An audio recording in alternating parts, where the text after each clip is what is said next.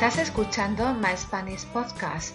Visita mi página web myspanishpodcast.com, myspanishpodcast.com.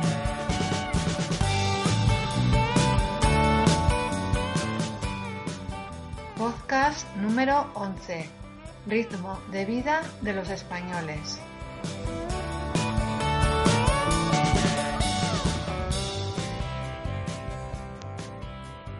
Hola a todos, bienvenidos a un nuevo episodio de My Spanish Podcast. Hoy voy a hablaros del ritmo de vida de los españoles, es decir, de las costumbres españolas en cuanto a horarios, por ejemplo, de comidas, cenas, trabajo y toda esa serie de cosas. Los españoles tenemos unos horarios algo distintos al de nuestros vecinos europeos y a otros países del mundo. Habréis oído decir muchas veces que los españoles cenamos muy tarde y nos acostamos también a altas horas de la noche. Hay muchos tópicos sobre esto, y como en todo, unos son ciertos y otros no.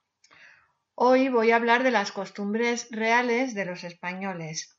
Es verdad que a veces nos acostamos más tarde que en otros países, pero no por ello nos levantamos más tarde. Nuestro horario de trabajo no es tan distinto al de otros lugares. Y sobre el tópico de la siesta, también tengo que decir que realmente casi nadie se echa la siesta hoy en día durante la semana.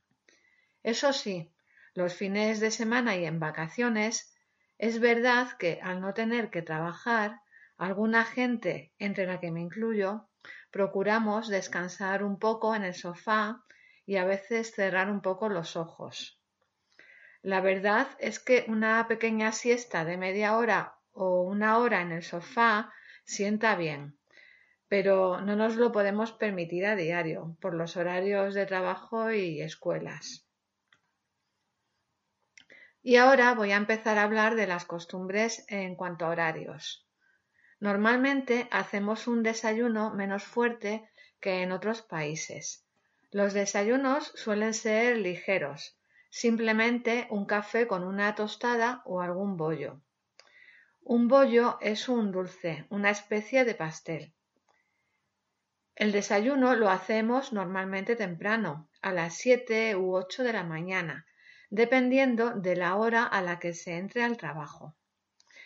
Y, como digo, suele ser algo rápido y ligero, a veces solamente un café. Y bueno, después del desayuno en casa, los horarios de la comida varían entre las diferentes jornadas de trabajo. Normalmente hay dos tipos de jornadas de trabajo. Una es la llamada jornada intensiva. Se trabaja desde muy temprano, 7:30 u 8 de la mañana, y se termina a las 3 o 3:30 de la tarde. Suelen tener este tipo de jornada las personas que trabajan para el gobierno. A veces, si el puesto de trabajo debe permanecer cubierto todo el día, hay un turno de mañana y otro de tarde, o incluso de noche. Por ejemplo, médicos y enfermeras. Pero la mayoría de las personas que tienen jornada intensiva trabajan por la mañana. Y el segundo tipo de jornada es la jornada partida. Es decir, que se trabaja durante la mañana y durante la tarde.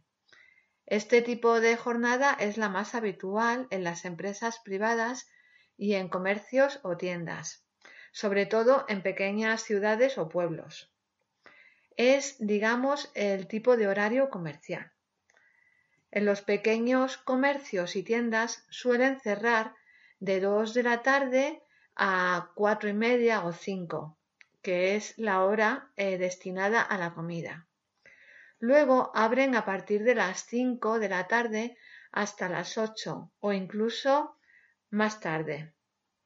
Por tanto, los pequeños comerciantes apenas tienen tiempo libre para estar en casa, a no ser que vivan muy cerca de su trabajo y puedan irse las horas de cierre del mediodía. En las empresas privadas normalmente cierran entre las 5:30 y 7 de la tarde, o incluso más, dependiendo de la pausa del mediodía para que los empleados coman. Con lo cual, mucha gente está fuera de casa todo el día. Y si a esto añadimos que viven lejos del trabajo, mucho más. Las horas de trabajo son 8 horas diarias, pero al hacer la pausa de la comida, a veces se pueden convertir en 9 horas o más fuera de casa. Esa es la mayor diferencia que encuentro con otros países. Y la verdad es que en muchas empresas los empleados seguro que preferirían tener menos tiempo para comer y salir antes. Y aunque está disminuyendo el tiempo dedicado a la comida, todavía hay muchas empresas en las que los empleados tienen 2 horas para comer, con lo cual si entran a las 9 de la mañana, por ejemplo, no pueden salir hasta las 7 de la tarde. Con respecto a los horarios escolares, en algunas zonas de España la jornada escolar es solo de mañana, hasta las 2 o 2:30. Una vez finalizada la jornada escolar, los niños pueden quedarse a comer en el colegio y los padres pueden recogerlos a las 4 o 5 de la tarde. En otras zonas tienen horario de mañana y de tarde, y hacen un descanso para comer de 1 hora o 2.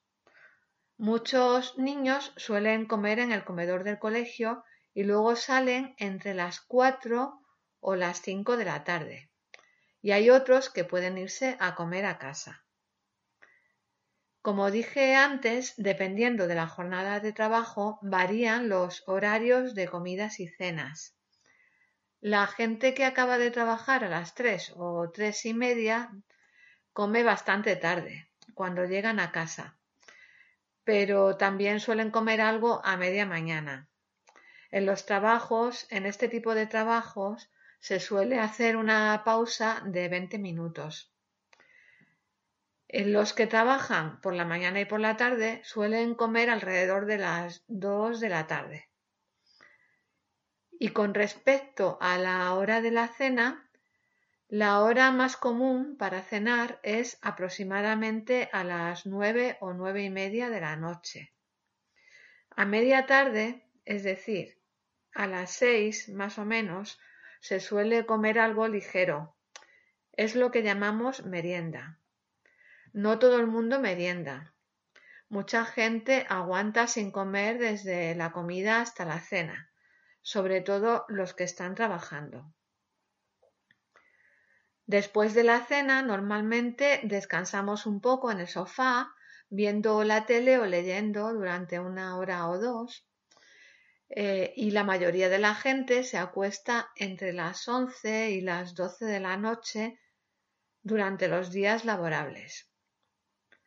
Durante los fines de semana, los horarios cambian un poco. Los horarios de comidas y cenas son más relajados y la gente trasnocha más. Trasnochar significa acostarse tarde. Como al día siguiente no hay que madrugar para ir al trabajo, normalmente aprovechamos para estar despiertos hasta tarde saliendo con amigos o viendo películas en la televisión. Los jóvenes los fines de semana salen bastante tarde. Suelen salir a partir de las 10 o las 11 de la noche y están fuera hasta la madrugada. Antes los jóvenes salían antes y regresaban antes a casa, pero hoy en día salen demasiado tarde. Y esto es todo en cuanto a horarios de trabajo, de comidas y de cenas en España. Espero que os haya gustado este episodio y ya sabéis que podéis dar a me gusta en mi página de Facebook o en Google Más para poder recibir la noticia de la publicación de nuevos podcasts. Y recordaros que tenéis la transcripción completa del podcast en mi página web www.myspanishpodcast.com. Hasta pronto, amigos. Adiós.